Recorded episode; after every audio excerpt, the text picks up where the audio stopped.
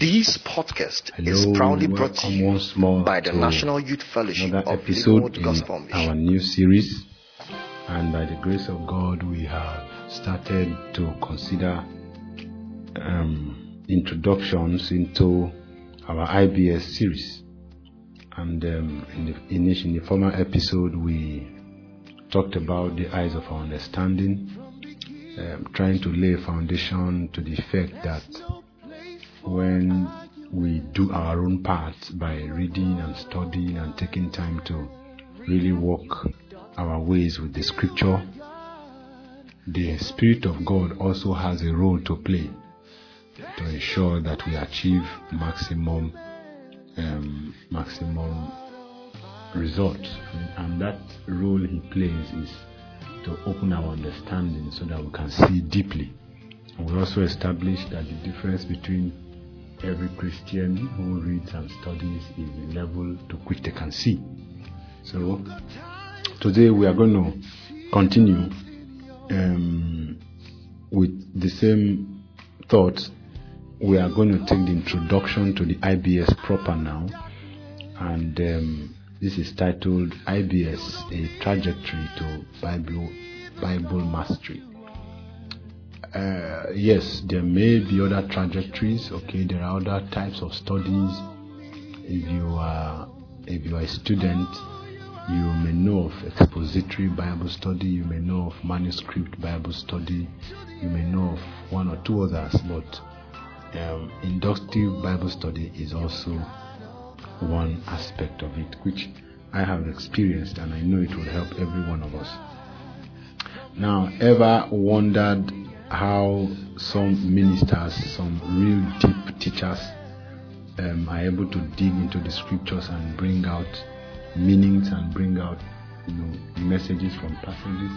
And uh, we have met some very wonderful teachers too who take one passage and preach five different messages from just one passage, and sometimes just one verse of the scripture. You know, it's all in the power of digging. How much can you dig into that scripture?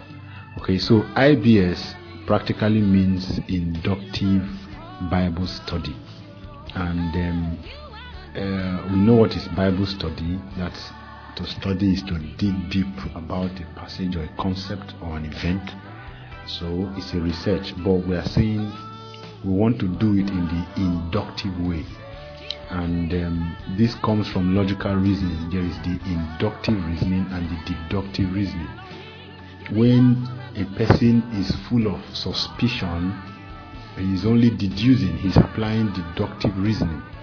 Um, when a person is full of uh, premonitions, um, he's, he's doing deductive reasoning. That is to say, uh, you know, like they normally say, the owl flew over the house at night and then the baby died. And so we woke up in the morning and everybody is asking who killed the baby? And you know they say how do you ask who killed the baby? Don't you know that an owl flew over the house last night? You know that is deductive reasoning.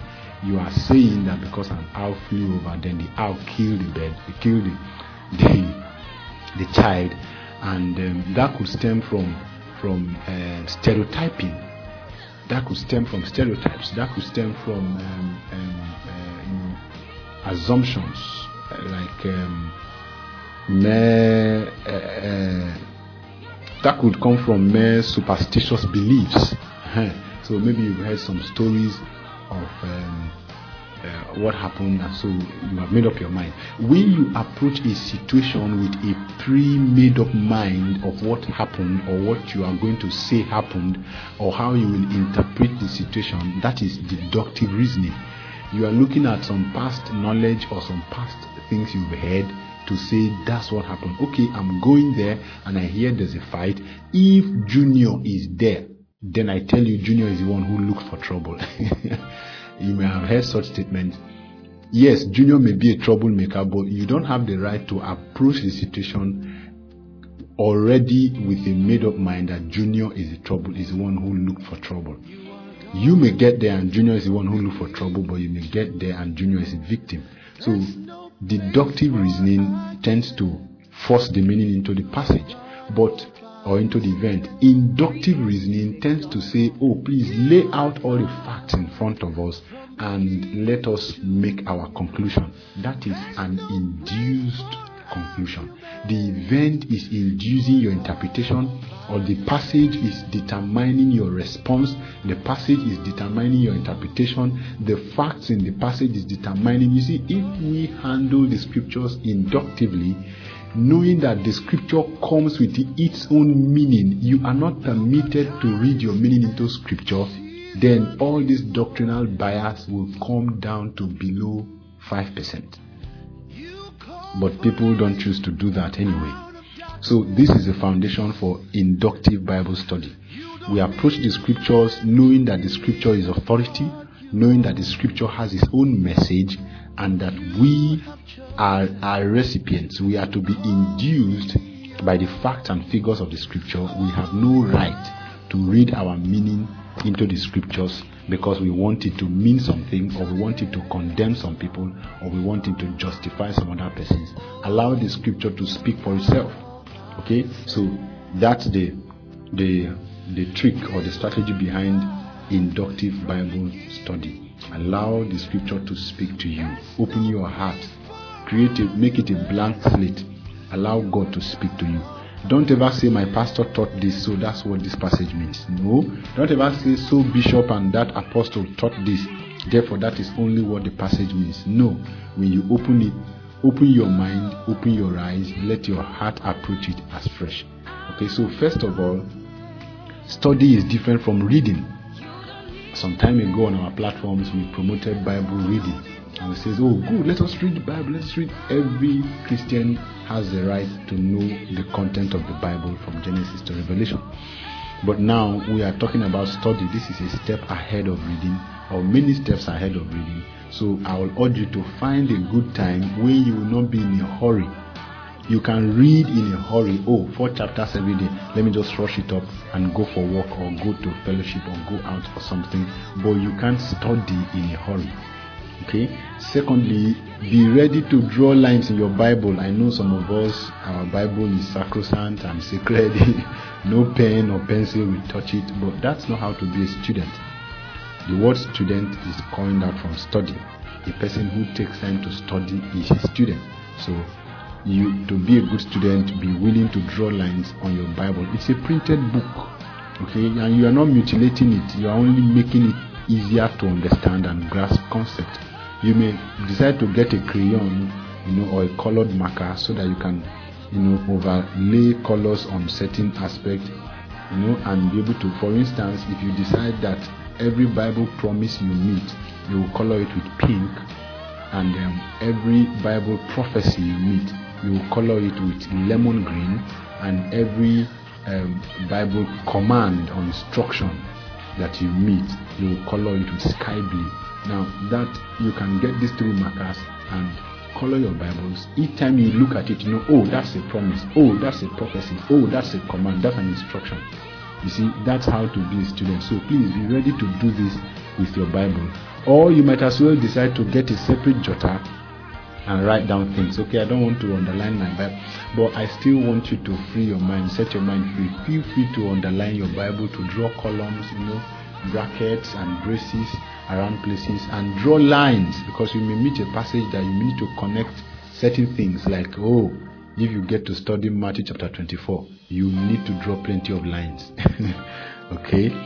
Um, thirdly, um, at this point, you have to pray. Yes, at the beginning of every study venture, always say a word of prayer that God, by His mercies, will meet you in the scripture. He said to Moses that when you come, when you want to come to me, when you want to hear from me, go through the outer court. I know, and the, the tabernacle itself will be built in Judah. Okay, so you have to go through Judah, and you're going to go through the outer court. You're going to go in, into the inner court, through the first court into the inner court, and you're going to go through the table of shewbread. You're going to go through the you know, altar of incense. You're going to go through the brazen laver. You're going to go through all those of them, the seven candlesticks, and you're going to go through the second curtain to come into the holiest of all. All this period, you are not going to hear anything until you come to me at the mercy seat. I will speak to you from in between the mercy seat. Every one of these things have their significances. You must tell God, please meet me as I come boldly to your throne of grace. Meet me, speak with me. Let your word come to me as I come, you know, to sit down to eat at your table. It is very imperative that every one of us bears in mind that God is the one who speaks His word to His people. I think we dealt um, that with that extensively in the last episode. Um, so, say a word of prayer, say it deeply, and allow God to meet you.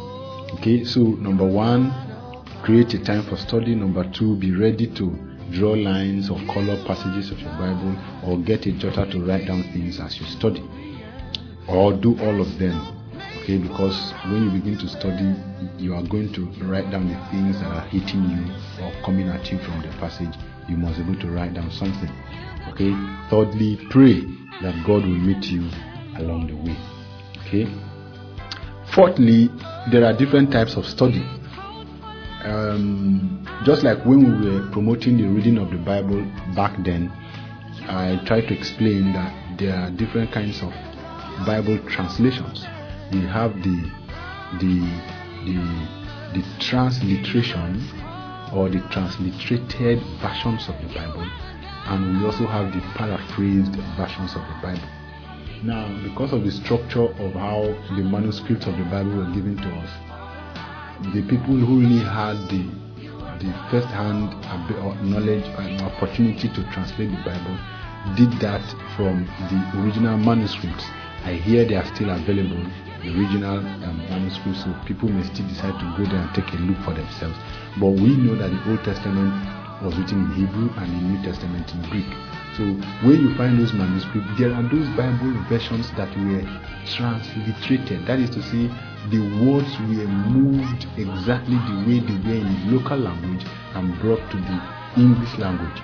And so those ones are more difficult to understand if you just want to read okay but they are always more beneficial if you want to study and of course we all know the old king james version is our basic example of a perfectly transliterated version. Okay it was moved word for word meaning for meaning and so it retains the original con- concept except in a few places excuse me where um, a little tiny little errors came in and all that. But apart from that, the Old King James Version is largely perfect, completely perfect as an example of a transliterated version. Okay, there are others. Of course, the New King James Version is the same like the old, just that the English was made newer. Um, the NIV is not too far from the King James. Okay, so it also serves in that in that light. Uh, you may find one or two as you go. Like um, I think there's a Young's literal translation, uh, YLT is not popular in these parts, but theologians know of it, and there are many other versions like that that we we do not know of. Uh, then there is the paraphrased version. The paraphrased version I see like a second generation. It is the versions we had when modern English has set in, and so most of them were were adapted from the transliterated versions. So you find um, versions like um, revised standard version, you know, is a is, is a trans is a, a, paraphrasing or a translation from the King James version, a simpler form of the King James version, and you find many and many like that. Simple English versions which are actually coined out, you know, made, they are translated transliterated versions made simpler, and there are many of them. NLT, um, TLB. GNB, Good News Bible, every ESV, English Standard Version, okay, every man's version, you know, uh, American Standard Version, many like that.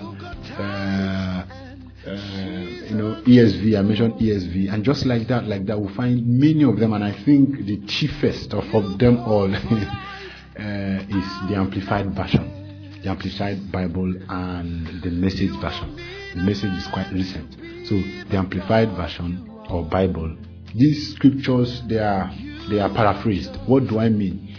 They are they are made written in very simple English, more modern English, and they do not focus on just translating the Greek or Hebrew context word for word, they are also focused in providing the con- uh, the context, you know, the meaning with the surrounding context, so that the reader can enter into it like in today's world. So instead of just putting the words bluntly, we make it into a, a, more useful sentence. So you find in some scriptures, you may find some words written in italics, even in the King James is there, written in italics. Those words were not there in the original Bible version. But because we want to make this rendition more understanding to the individual, so instead of say that he will come, you see the that he, the Son of God, will come. Then the, Son of God will be put in italics to let the reader know that this was not part of the original translation. We added it for a person who is reading to understand what the person communicating was saying. And because reading a person's comment after 4,000 years could bring a lot of confusion if the sentences are not complete. We don't know all he knew when he was talking to his neighbor. Okay, so this way, that's the basic difference between them. But apart from that, these types of Bible, when we go into study, I'll encourage you to have both of them side by side. Have one KJV version and one ESV version. Have one NIV with one and one NLT. You have one of the the older type of versions with one of the more recent type of versions so that you can easily make comparison. Um, and King James version, the new King James version is a must-have, should be a must-have for every one of us. Now, when you have picked your Bible, there are different types of study. You could do a contextual study.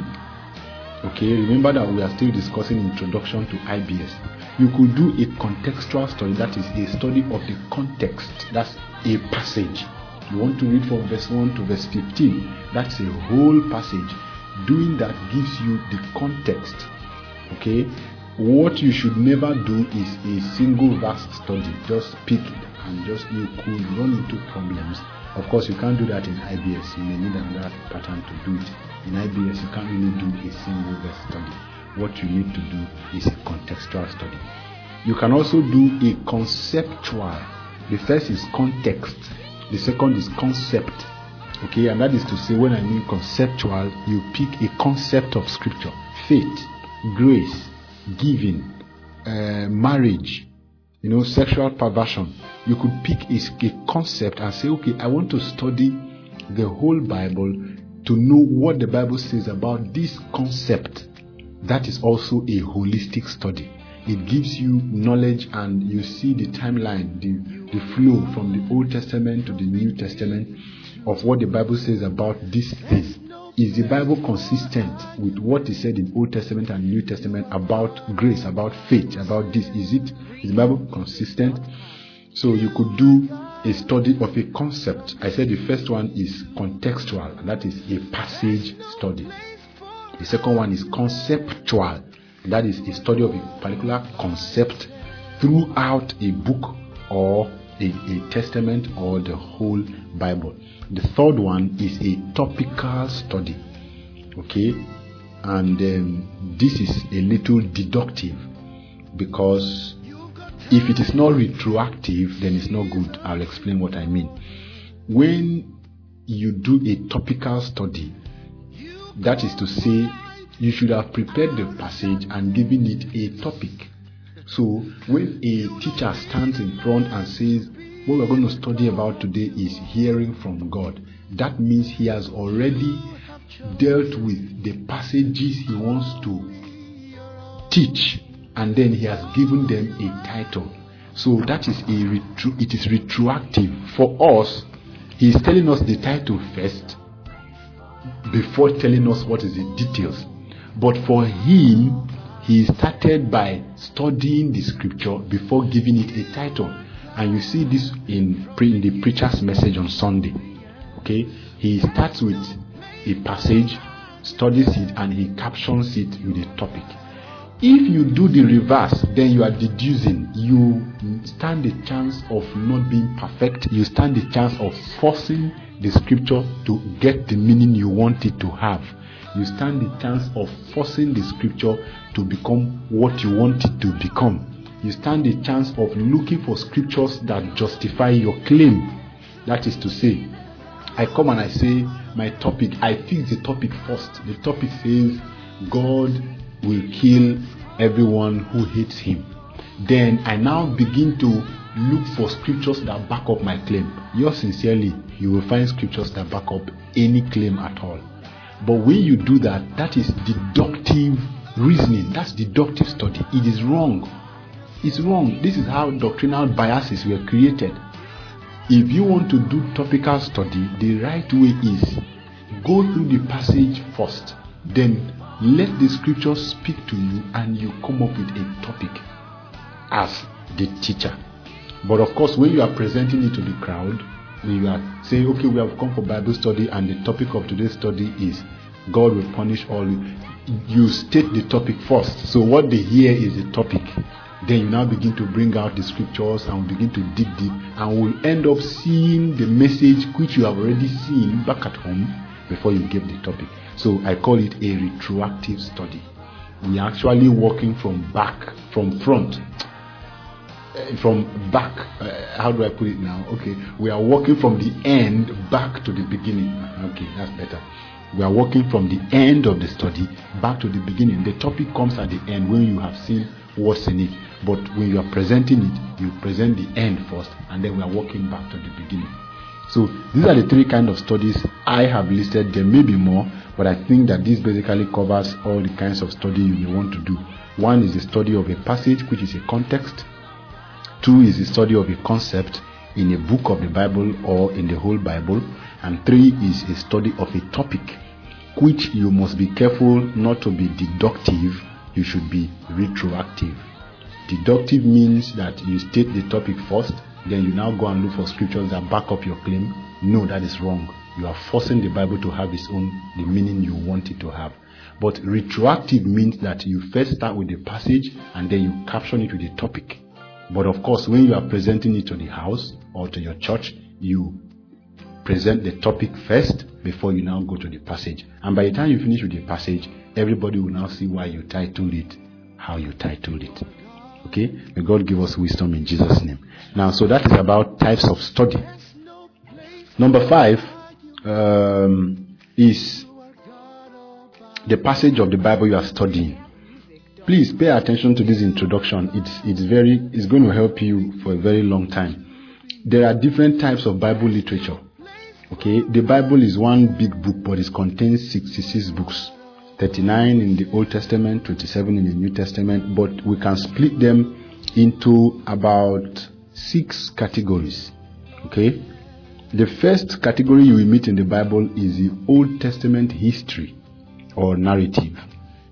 Old Testament history. Of course, you know that the first five books of the Bible is called the Pentateuch. Yes, but the Pentateuch is also more, is more or less history also, as told by Moses. They are all called the Pentateuch because they are the five you know, first books of the Bible, and they are written by the same person, Moses. So the Pentateuch is, um, excuse me, is also history book, books. Uh, I classify all of them under Old Testament history. Old Testament history begins from Genesis down to Esther.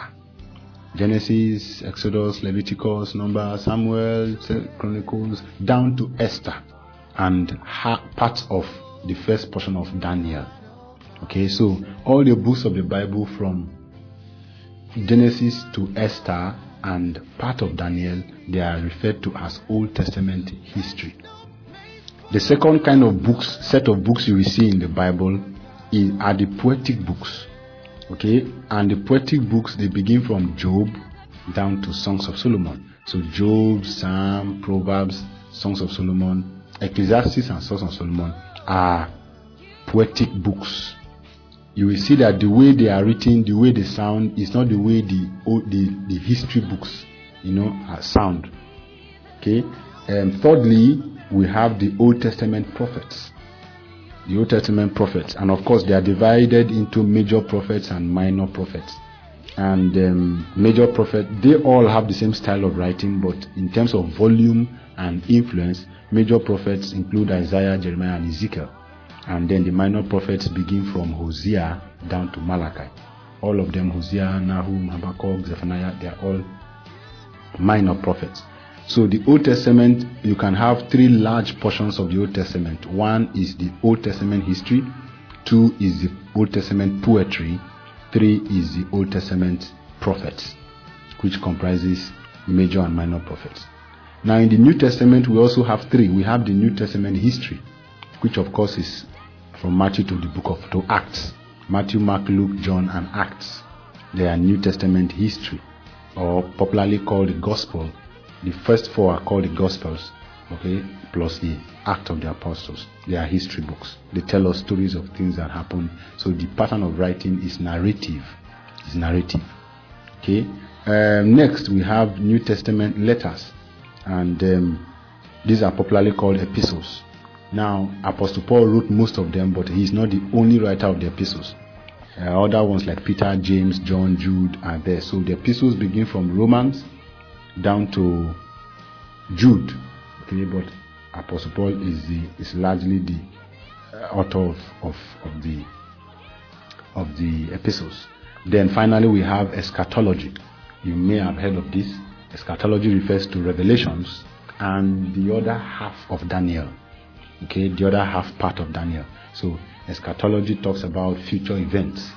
It's a compilation of events of the future coded in symbols and um, and what have you. So Revelation falls into that part, and then half part of Daniel falls into that category. So the six of them, the, in the New Testament, we have the New Testament history, we have the New Testament letters or epistles, and we have the eschatology. So these are the six large chunks. Why are we saying this? It's good for everybody who wants to study to know that the pattern with which the words are written, the pattern with which the message is being communicated is not the same all through the Bible. So you don't approach all of them with the same mindset. For instance, when you get into eschatology, some parts of Daniel, some parts of, and the whole of Revelation, you begin to see symbols. You don't, they are not just stories written like when Jesus walked the earth and went on healing and saying things. Most of the things said in those passages, if not all, are coded you know, with meanings. And then when you come into poetry, you begin to know that, oh, there is plenty of um, poetic representations in these passages. You must take note of that. When you come into prophets, you know that, oh, we are ready to see direct rebukes. We are ready to hear blunt speakings of God. You know, and when you come into the history books, whether Old Testament history or New Testament history, you know that, oh, this is story. These are narratives being told about what happened here and what happened there, what this person did and what that did. So there's plenty of summaries given in the in the history books. Plenty of summaries. You should be able to spread it out, you know, and get more flesh added to the stories as you read it. And finally, when you come into the letters, okay, you now see that okay, this is being written in a different mood. It's talking to a people with whom there is some level of relationship, not just a storytelling that you don't know who will read it, but when you are writing to the Corinthians, when you are writing to a, a, a, a, friend somewhere, you know, somebody who is reading this, who is writing this, has a personal relationship, a, a prior knowledge, you know, that is as is forming a background to this, and um, as you will find when you begin to study, you know, you get to discover that the epistles are all based on the Gospels and the book of Acts. Okay, a lot of prior knowledge from that. Okay, so number six, and finally, when you pick a passage to study, please stay with the passage. Now, this is very difficult, but we find people who love to jump about the scripture. The only time you are allowed to jump about is when you are doing a conceptual study. Okay, so maybe when you are studying about grace or you are studying about judgment, you may move from Genesis to Exodus to Leviticus to Mark to John to Acts of the Apostle, jumping about, comparing scriptures because you want to get everything about a con- concept. But in, and as you will find, in IBS, we don't do much of conceptual study most of the times. We don't do much of topical study most of the times. What we do mostly in IBS is contextual. Take a passage sit with the passage, and this is instruction. Assume as if you don't know anything else but the passage you are reading. Any question that arises from the passage, seek the answer within the passage.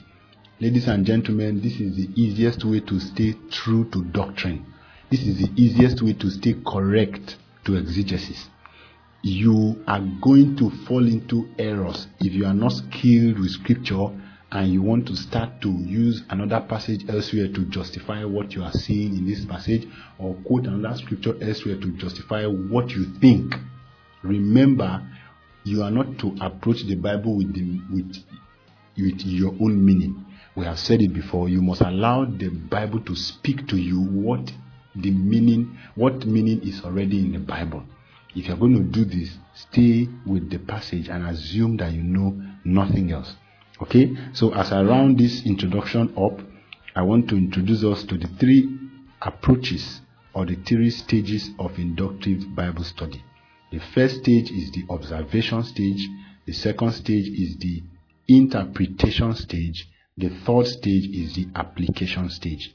O-I-A. You must know this as a rule of the thumb. O is observation, I is interpretation, A is application. O-I-A.